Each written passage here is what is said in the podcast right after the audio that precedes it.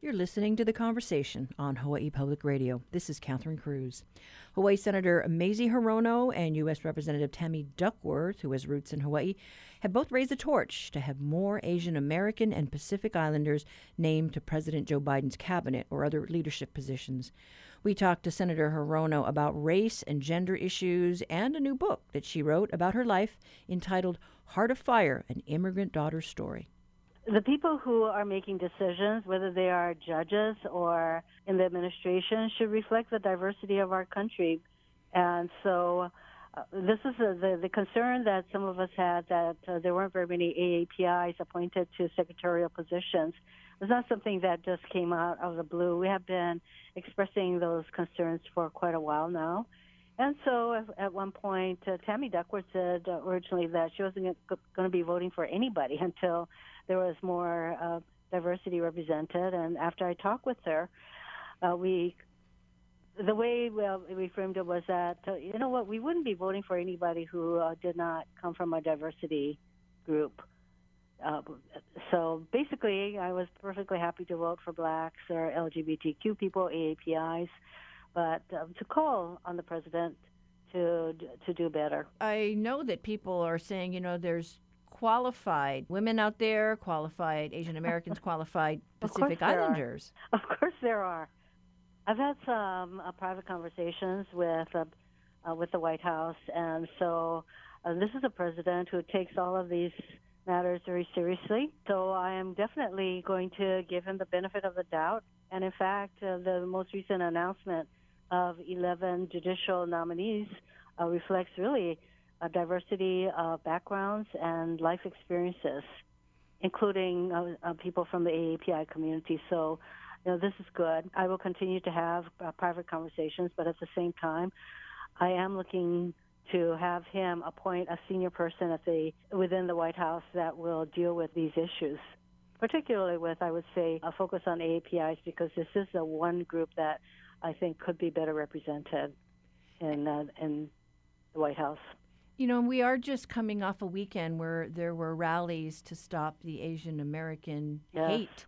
You know, these cases that we're seeing, you know, from coast mm-hmm. to coast. We don't have mm-hmm. so much of that here in the islands. But what what are your thoughts? This kind of uh, hate crimes, we know that uh, they have been on the rise, and uh, in in the midst of the, this kind of uh, horrendous attacks, where people have even been killed, that uh, the the good thing, if there is such a thing as a good thing, is that there's so much attention and awareness and recognition that these are hate crimes and they need to be prevented and stopped, and people who who do this, who are the perpetrators, should be prosecuted. That's my view. And we now, again, have a president who doesn't stoke the flames of this kind of hatred by calling the the uh, virus uh, a Chinese Chinese virus or members of his administration calling it the Kung flu, creating an environment where this kind of hatred can come to the fore. So we now have a president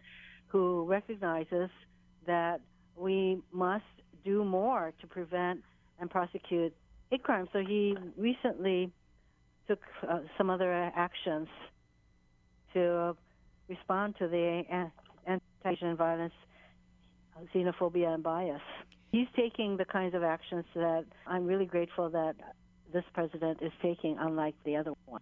And you were very outspoken uh, with some of the positions that President Trump took. Four years of divisiveness and what I call continual assaults on the body politic.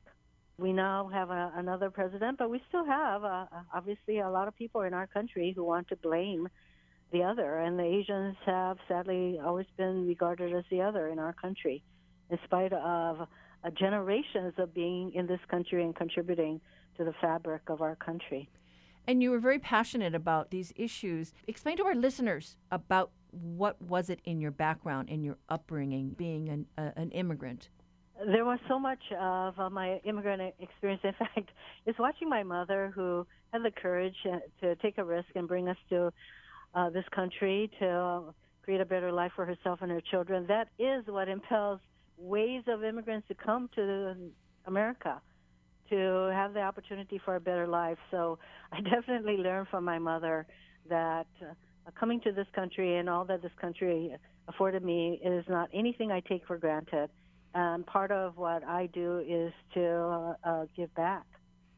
I doubt very much that I would have run for office or done the kinds of things that I, I've done in the political arena uh, if it if I had not been an immigrant with the kind of experiences we had uh, with very little, but a mother very determined to uh, have a better life for us. And you uh, took very strong positions on health care. Healthcare is just so fundamental to all of us, and we had in Trump a president who wanted to get rid of the Affordable Care Act. We had a Republican Party that tried to eliminate and repeal the Affordable Care Act provisions dozens and dozens of times. I know as an immigrant what it's like to not have health care because we didn't have health care growing up. And truly, one of my biggest fears as a child was that my mother, my single parent, would get sick and we, we didn't have health care and she wouldn't be able to go to the hospital. I know exactly what it's like that so many people in our country lack adequate health care, and that is why uh, this this is one of the areas uh, where I am totally committed to making sure that we improve healthcare access and affordability for everyone in our country. And I believe you lost a sister to an illness. Yes, well, this was in Japan. We're living in the in the countryside, and uh, medical care was not that uh, accessible or available, and so she she died. I, I really think that if we were living here, that she could have been saved. I think that, and th- this is how important health care is.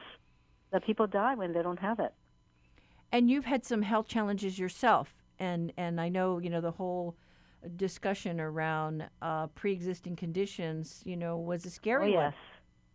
I joined the many many millions of people in our country and hundreds of thousands in Hawaii who have pre-existing conditions that would be wiped out if the Affordable Care Act was eliminated. And we're not out of the woods on that score because we have the Supreme Court that is that heard the Affordable Care Act case, and for all I know, they may decide that the whole law is unconstitutional.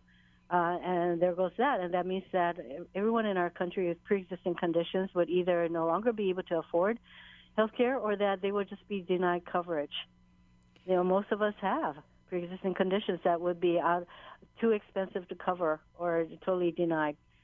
And so uh, this is yet another aspect of healthcare that I know Joe Biden is very much uh, uh, so in, in, support of. With a lot of the uh, the divide in our country, the disrespect for people who are different, you know, so it must pain you when when you see where things are at these days. I have said that racism is never far below the surface.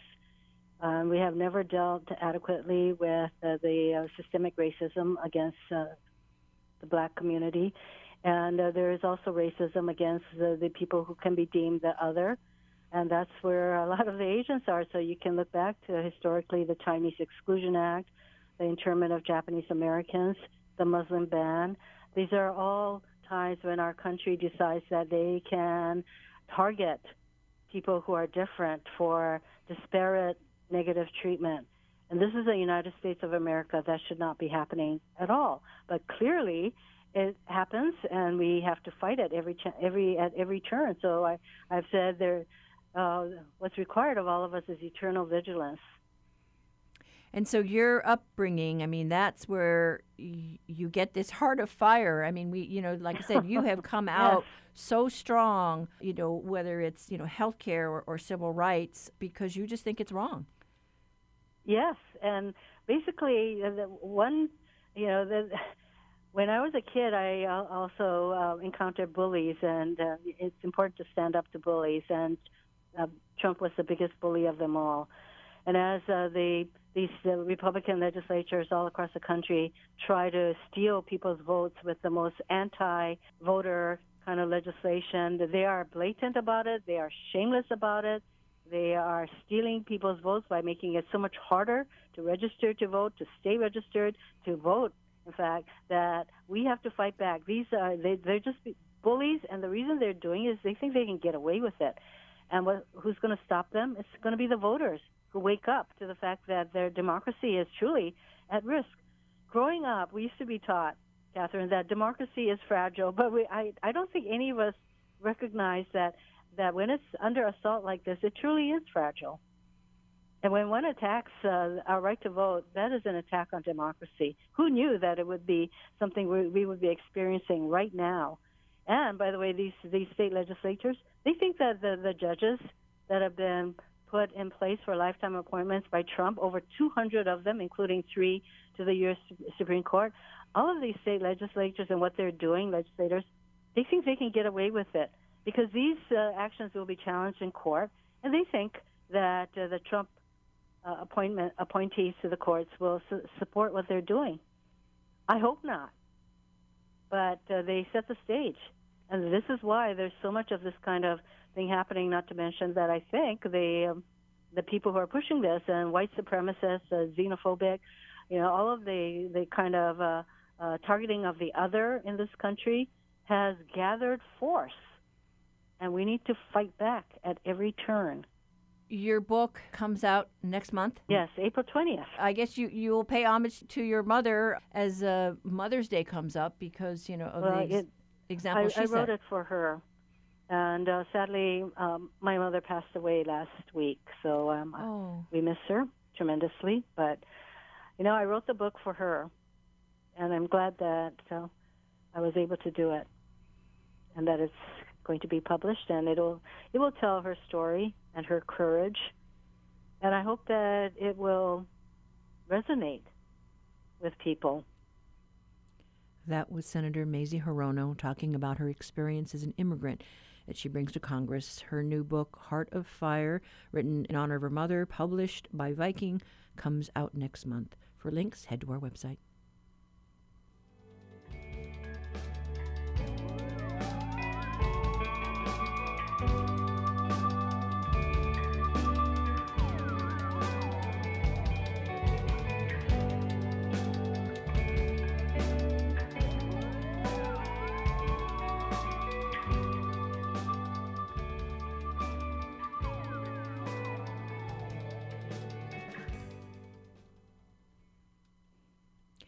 This is the conversation on statewide, member supported Hawaii Public Radio. Now it's time for your backyard quiz. O o o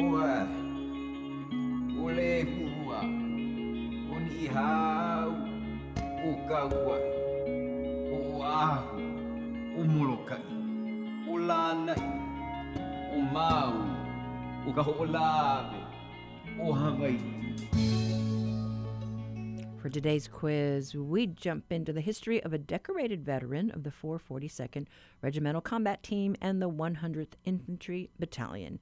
After the war, he attended Harvard Law School and upon graduation in 1951 returned to the islands. He set up his legal practice and also worked as a Honolulu city prosecutor. Government service beckoned, and in 1954 he was elected to the territorial legislature. His political career took him to the Beltway, where he succeeded Dan Inouye in Congress after Inouye was elected to the Senate. He was Hawaii's congressman until 1976, when then Senator Hiram Fong retired and he ran against Patsy Mink for the vacant seat. One of his major achievements in the Senate was the Commission on Wartime Relocation and Internment of Civilians.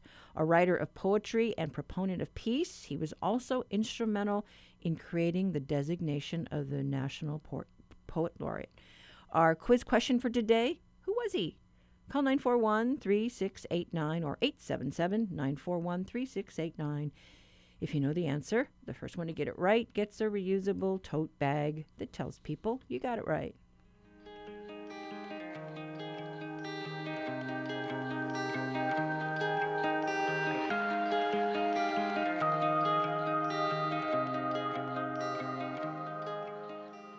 Support for the Backyard Quiz comes from NAREIT Hawaii, which represents real estate businesses committed to strengthening communities by supporting affordable housing with support for nonprofits such as Honolulu Habitat for Humanity. Learn more at nareithawaii.com.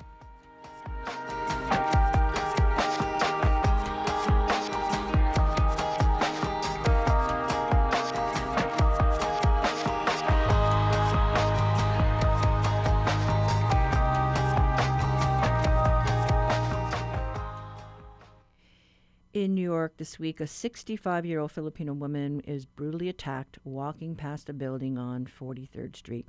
And instead of helping, a security guard closes the front door. In Los Angeles, on the day of the funeral of a Korean resident of a retirement community, a hurtful letter arrives saying there is now one less Asian to deal with. Such are the latest instances of Asian hate. Honolulu resident Jamie Goya says her father, living in Orange County, was a recent target of racism. She marched in a rally this weekend.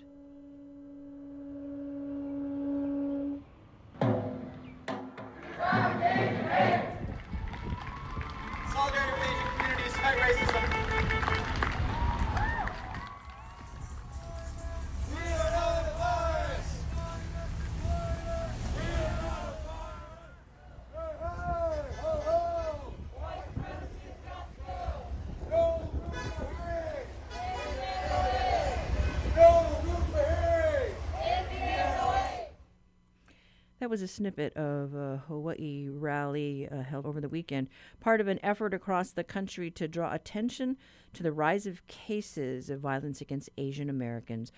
Goya works as a massage therapist in the resort area and reflected on the recent mass shooting of Asian women working in massage parlors on the mainland. I work at a luxury spa here in Waikiki. So seeing that shooting was very uh, personal to me, and it definitely struck a chord. So it it was actually coincided with the reopening um, of my spa that I help um, run. So it was unfortunate timing. It definitely could have been me, you know, to anybody else's eyes outside of the Asian community. We look similar, and so no matter no matter what I do or what field I'm in, that is me. And just the day after that, my dad was involved in a, a hate crime incident where the police were called. So it just reinforced my participation in the event. My family is on the mainland, so it was something that unfortunately I couldn't be there for to help support them. But, um, you know, I do what I can here. But it really hit home because this was your family. Yes, yes.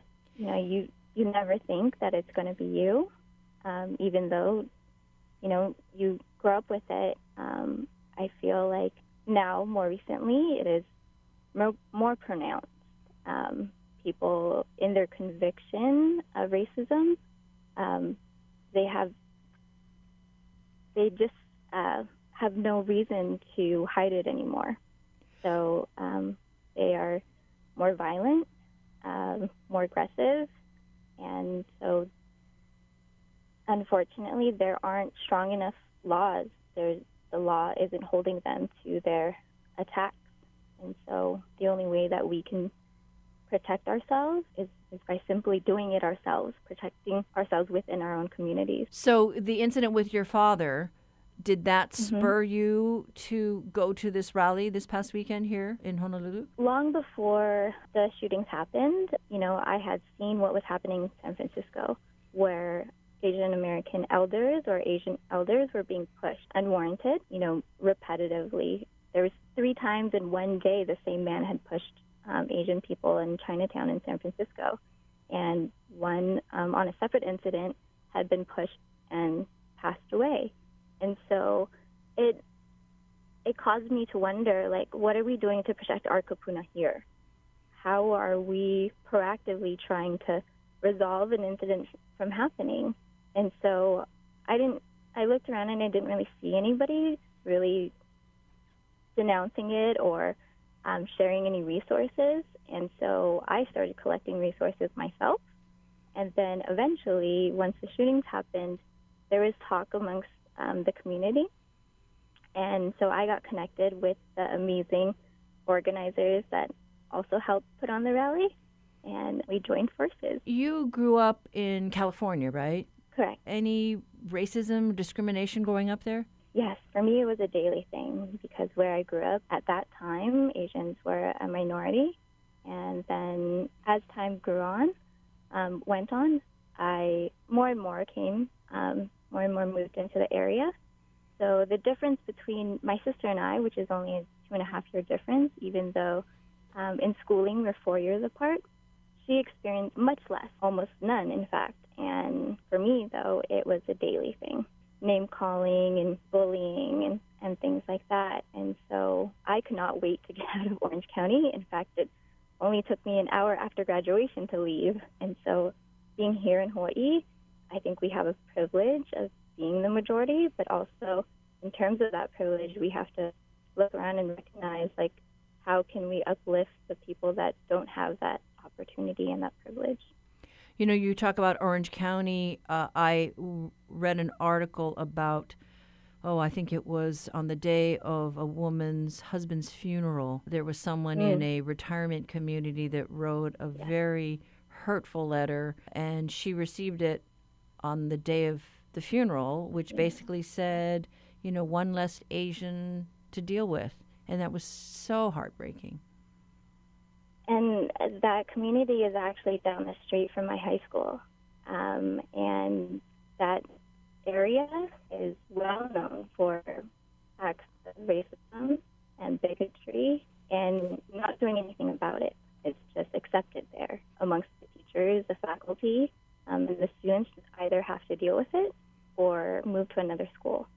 For me, that's why I was more than happy to move on. Luckily for me, I look very similar here. I blend in well here, but you know, it's it's something that like I have to understand that here in Hawaii, there is still a very, very pronounced undercurrent of racism here. So it's something that you know I address myself and I look around and like, what can I do to help other people that are still experiencing it?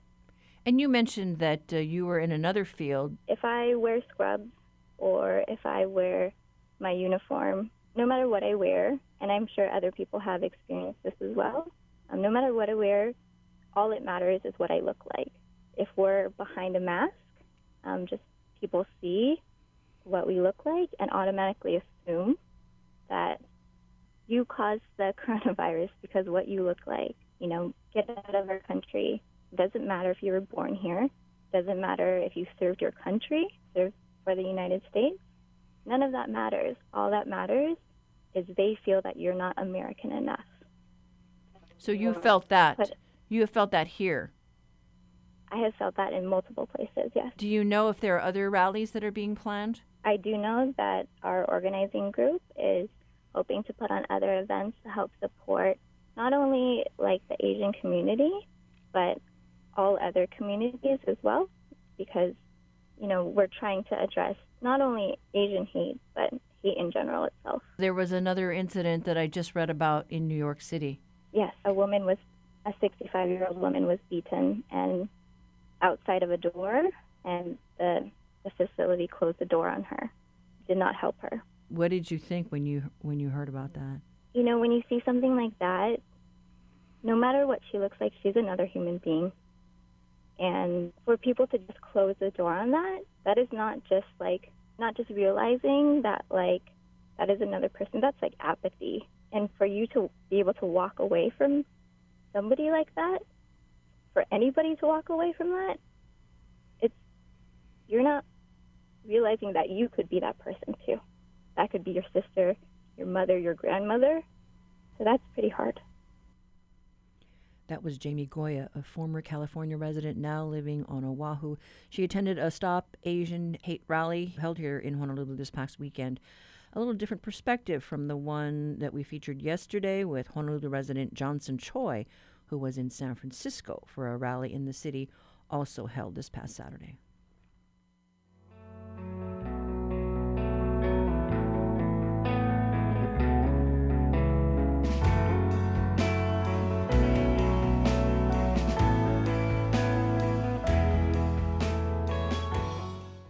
Support for Hawaii Public Radio comes from Ward Village, committed to supporting Hawaii's communities and nonprofits such as Aloha Harvest and the Queen's Medical Center. Learn more at wardvillage.com.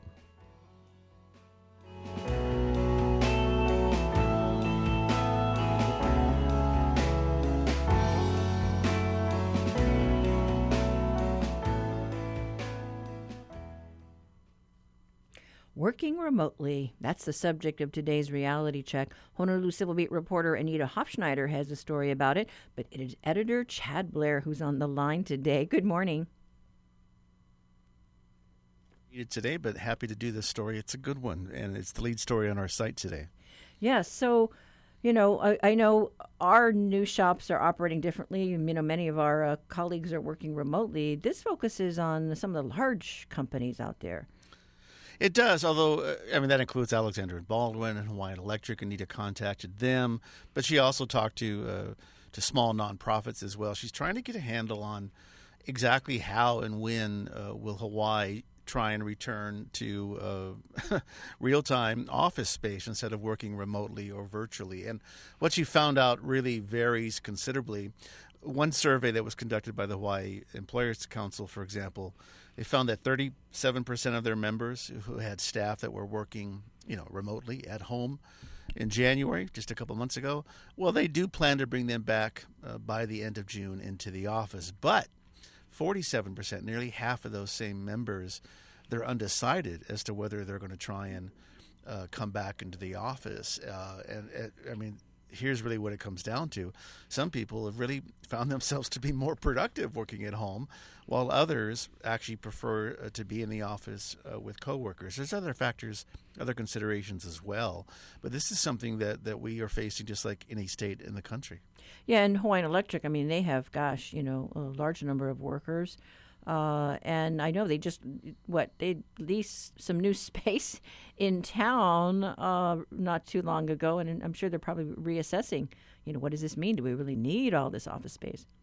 Yeah, that, that's something a lot of companies are are, are assessing. It it costs a lot of money to lease property for offices, and then of course think about this uh, when you do return, and some many businesses including Civil Beat, are back doing this. You separate your desk much further physically from each other. You you have fewer cubicles. You have these uh, plastic barriers, and of course, everyone's using masks, except when they're sitting at their desk. They're practicing social distancing. Uh, there's disinfected all over the place. Uh, but this really changes the whole concept of how you look at an office. Yeah, and you know, you mentioned that survey with the Hawaii Employers Council. I know state lawmakers were kind of intrigued and. Uh, to to see what the results are. You know, this study because they're looking. I think for you know how does this affect the government going forward too. Oh yeah, I mean, and the state Capitol alone has has been off limits uh, to the public, with the exception of a few lobbyists. But that's another story that we won't go into. you know, another thing that everyone is is really thinking about is is the vaccinations. And uh, Anita did check on whether employers could mandate that their employees get vaccinated, and she checked with the federal Equal Opportunity um, Employment Commission, and yes, they can mandate, mandate excuse me mandate vaccination, but it's recommended that you you know make exceptions if, if people have medical reasons that they don't want to take a vaccine. If there's something ideological or religious or political, those are the kind of things that you want to take into consideration as well. What you don't want to have is a HR crisis in which some people are vaccinated and some are not, and everybody's fighting over that. So you need to come up with a way to be respectful about that. Uh, you know, you, you, can't simply assume that everybody will be vaccinated in your office. And you know, I know there was some talk about you know with the the smaller, like you said, nonprofits. Um, mm-hmm. You know, what's the picture going to look like? Do they need to return to a physical storefront, right? Or right, and, and, just commuting alone, right? The the gas miles saved. But you know, one one thing to think about uh, that Anita also looked at was businesses with neighbor island uh, connections or neighbor island businesses that have to have travel. Zoom really has helped tremendously here, not just for meetings and training, but it really cuts down on so many things the need to lease an office, maybe even downsize uh, uh, an, an, entire business. So these are the kind of things that we're having to take in consideration, Hawaii employers, as we try and come out of this COVID crisis. Yeah, all right. Well, interesting story. Thank you very much, Chad. Sure. Thanks, Chris. Uh, Catherine, that, excuse me. That's okay. that was uh, politics and opinion editor Chad Blair with today's reality check. To read Anita Hofschneider's story, visit civilbeat.org.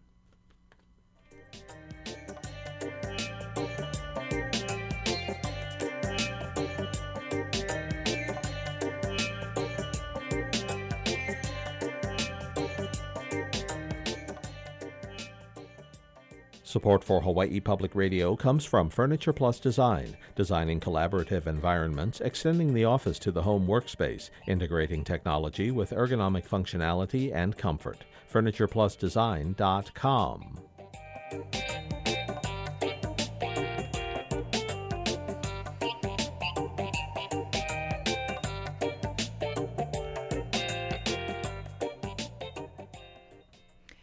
This is Love's Bakery final day of operation across the state. The sights, the sounds, and the smells are quickly changing. The ILWU, the union that represents many of the 230 plus employees, is selling t shirts to help raise money for food gift cards for its soon to be unemployed members. We stopped by Love's retail shop on Middle Street on Sunday as customers and former workers they drop by to bid aloha to their Love's Ohana. The company would have celebrated its 170th anniversary this year, 100 years more than the Kaneohe Bakery, which we featured yesterday.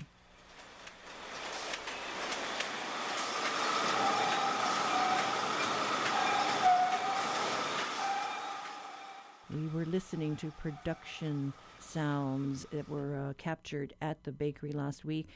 You know, and those production lines went silent as the company stopped baking. As the bakery went dark and the ovens gave their last bake, that meant the aroma of fresh bread baking faded away in the wind. Besides passing motorists, the comforting smells that will be sorely missed by employees of the bus, whose terminal is located right next door. A couple of the transit workers stopped in on their lunch break for one last time, even one who joked he had diabetes and probably shouldn't be eating that white bread. But Walter lamented the changing times and how they would always swing by to pick up their daily bread. All the time. We always come here. And just any thoughts about losing a good neighbor? Yeah, we're gonna miss them a lot. Uh, we're gonna miss them. Sad to hear them they're going. And while the Portland company, Franz Bakery, has bought the brands to bake on the mainland and sent over here frozen, many have fix- mixed feelings about this and can't say enough about the loss of the local bakery. Here's Christina. I'm just so sad, you know. I mean,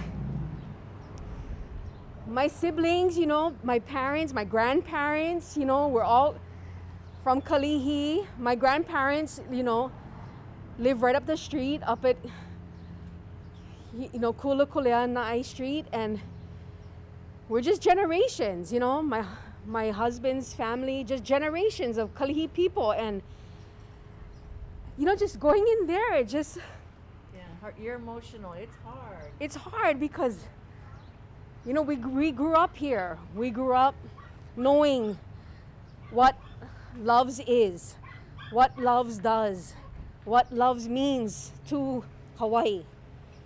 And i've actually been i've you know i know.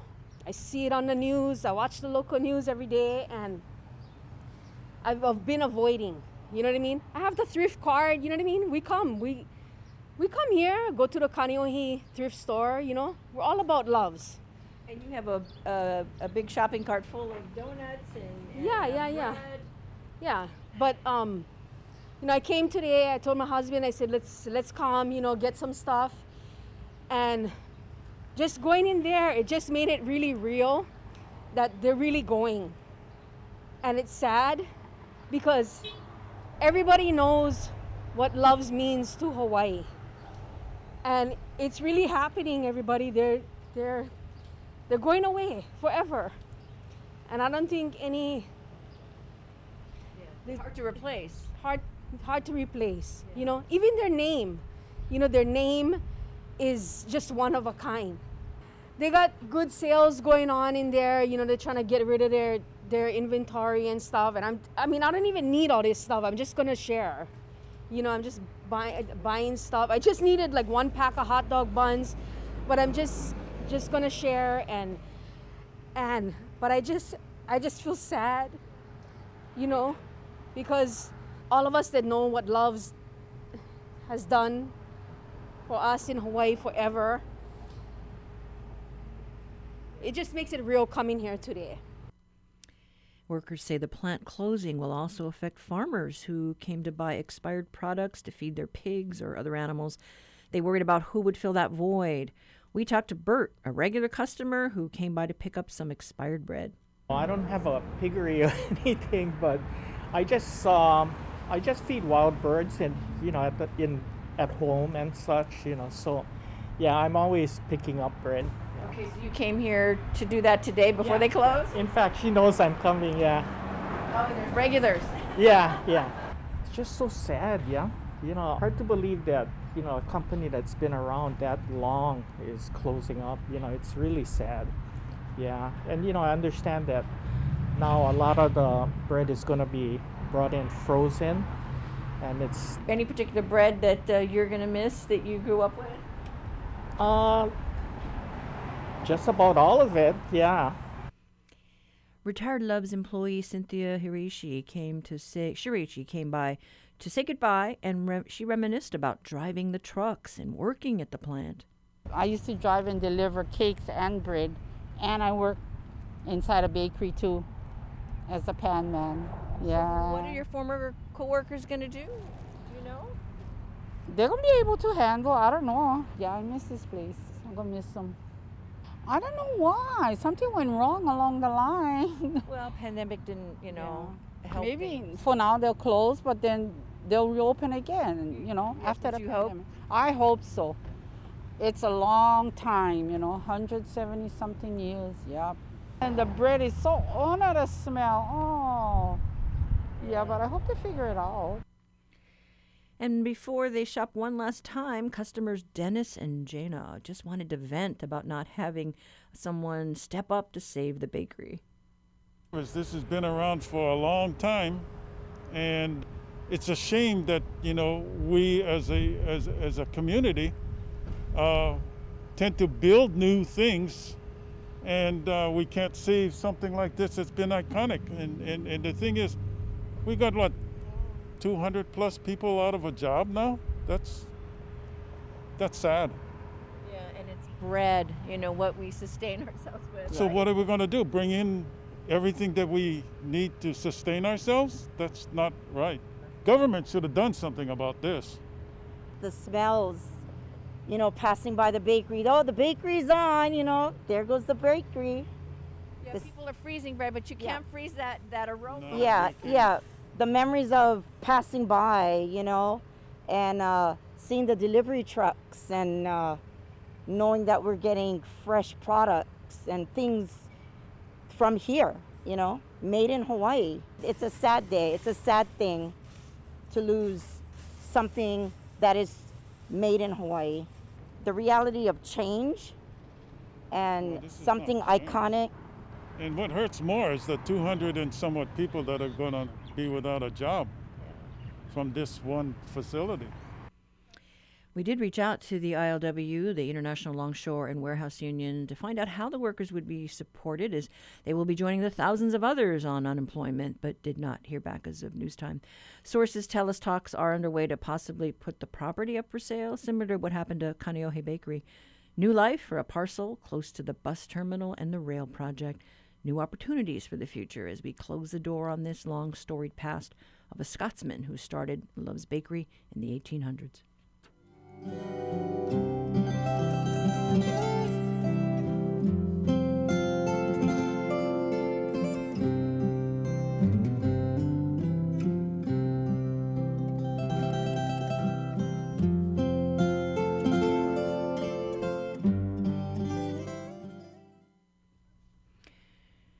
This is the conversation on Hawaii Public Radio. We now go to this week's Manu Minute.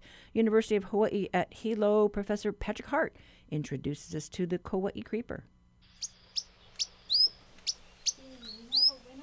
Akikiki are small honey creepers with dark gray backs and light buff colored undersides. Also known as the Kauai creeper, they are an endangered forest bird that is only found on the island of Kauai. If you're lucky enough to see an akikiki, it will probably be foraging for insects and spiders on the trunks and branches of a native ohia tree. It has become very hard to hear the song of the akikiki lately, but their more simple call can still occasionally be heard.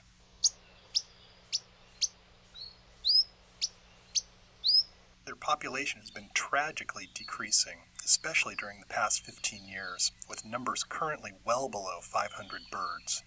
Akikiki are another example of the detrimental effects of climate change on a bird species.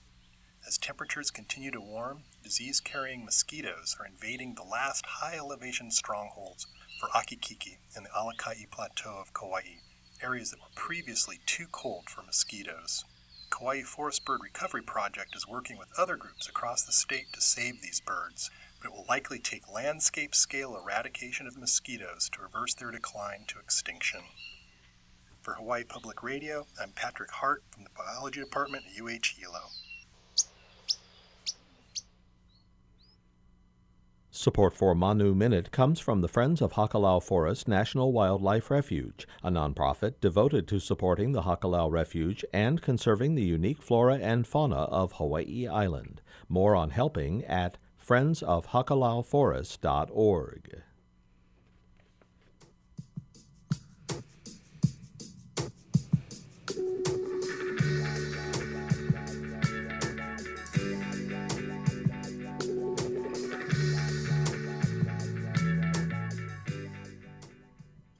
today's backyard quiz, we asked you to name a Hawaii member of the greatest generation. He was one of many Second World War veterans who served with distinction in combat and came back to the territory of Hawaii to remake its social structure and propel it towards statehood. Kauai High School and UH were his alma maters. His political career took him to the United States Congress in 1962, later the Senate in 1976. He served until his death in 1990. He kept a sense of humor throughout his Senate service, and it came in handy when then Secretary of State Alexander Haig asked him at a Washington reception if he spoke English. He did, and rather well, and promoted his love of literature by lobbying successfully for the creation of a U.S. Poet Laureate position. Masayuki Matsunaga was his birth name, but it was Sparky, the one he chose after the war, which is part of the organization named for him, Spark M. Matsunaga Institute for Peace and Conflict Resolutions. And congrats to Cora Yamamoto from Liliha. She says she worked with Spark Matsunaga in D.C. and was part of his legislative staff. That's today's quiz.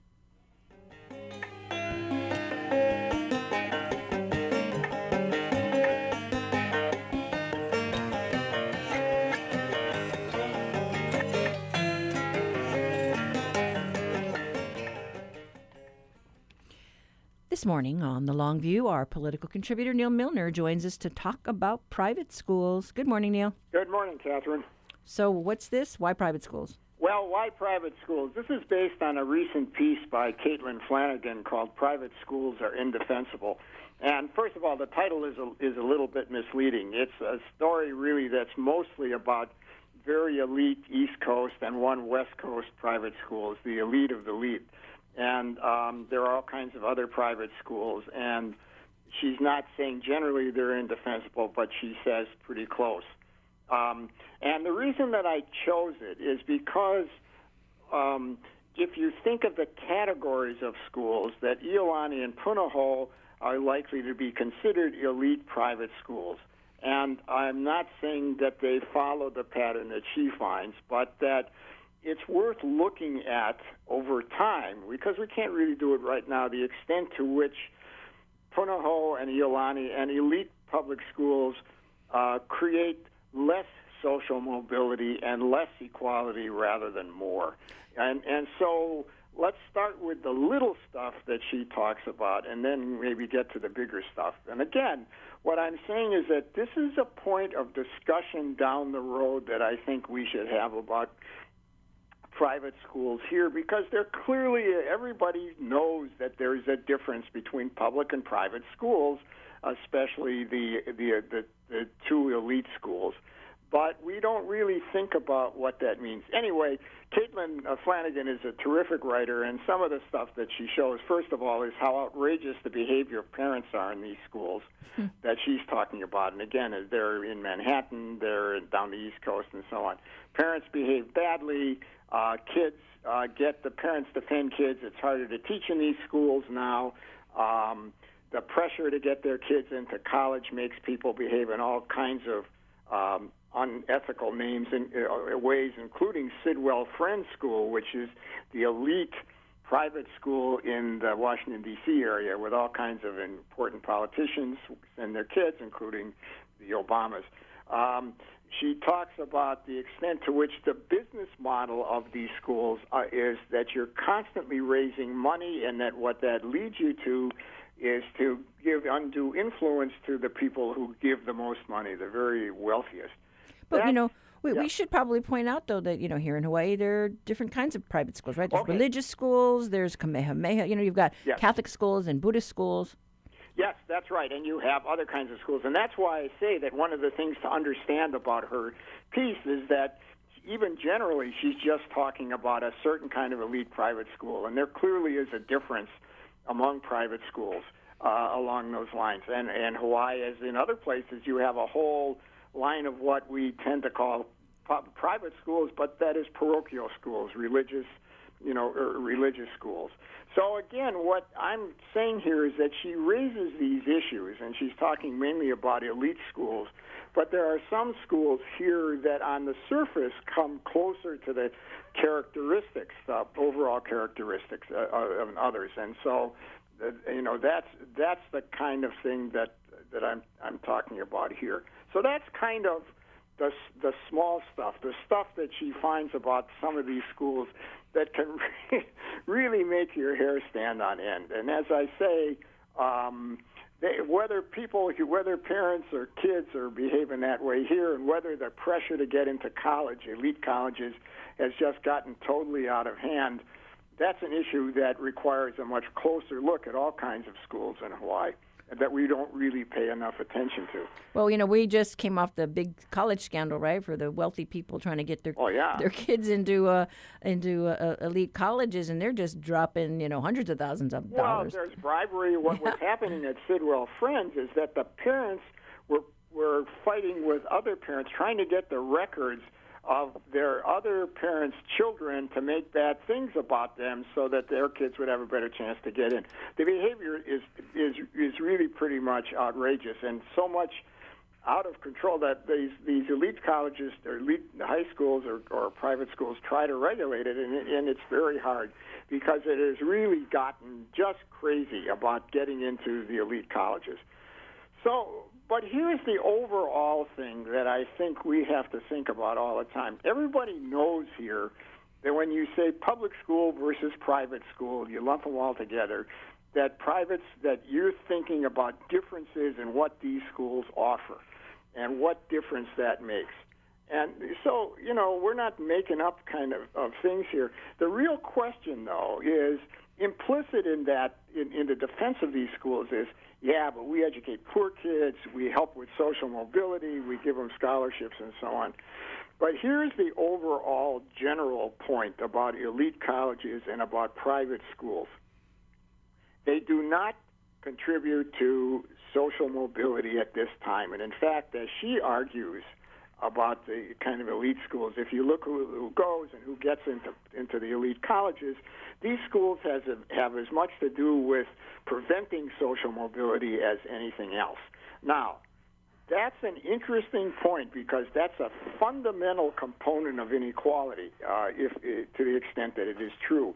And we know that even smart kids who come from poor families and go, let's say, to, to public schools who test real high do less well in college than mediocre kids from wealthier families. So there definitely is something going on that we don't pay sufficient attention to in regard to what's the relationship between the elite private schools and perpetuating inequality rather than anything else. So that's really what I that's really what I think people have to think about a little bit more. And I, again, I'm not I'm saying it's an open question in regard to particular schools here, but all I can say is that if you look at research on the relationship between elite educational institutions and inequality, most of the elite educational institutions, particularly at the college level, in a sense perpetuate inequality rather than rather than uh, decrease it. That is, they don't help people moving from the bottom up by getting an education there, mainly because those people don't get a chance to go. But you know, even uh, in the public school system, there's there are kind of elite schools, right? Oh, yeah. Folks are trying to get their kids into different districts that you know they don't live in that area, but they Sure. they know it's a blue ribbon school or they've got some awesome. Uh, program, after school program, and so they try and elbow their way into those better Well, schools. I guess I don't know. Yeah, well, I mean, what's called elite schools in lots of places on the mainland are suburban high schools or suburban schools because they have the socioeconomic characteristics, they have the money, they have parent supports, they have kids who have uh, picked up the components of how you learn literally from birth, which is where uh, the disparity in the ability to uh, in the ability to, to thrive in school uh, starts. It starts. Yeah. We don't have suburbs here exactly, but everybody knows what the better public schools are and tries to get into them. Yes, lots, lots to think about. Uh, I'll have to go back and reread that article. But thanks so much, Neal. it is fun. Okay, take care, Catherine. All right. Okay, bye. Well, that was Neal Milner, retired professor of political science, a contributing editor with a segment Longview. It's the last day of the month, and we've been asking people to share memories of what it was like before the pandemic. Here's Mary Oaks. we didn't even know there was already probably coronavirus around. But January of uh, 2020, my last normal memory might have been, you know, going to a movie with some friends and going out to eat afterward and, and not having a care in the world. I honestly don't remember the, the movie. A lot of it's a blur. And I think that speaks to just how, how hard this has been for so many of us. And that's it for today. Tomorrow we hear about the efforts to combat the threat to our coffee industry. I'm Catherine Cruz. Join us tomorrow, won't you, for more of the conversation.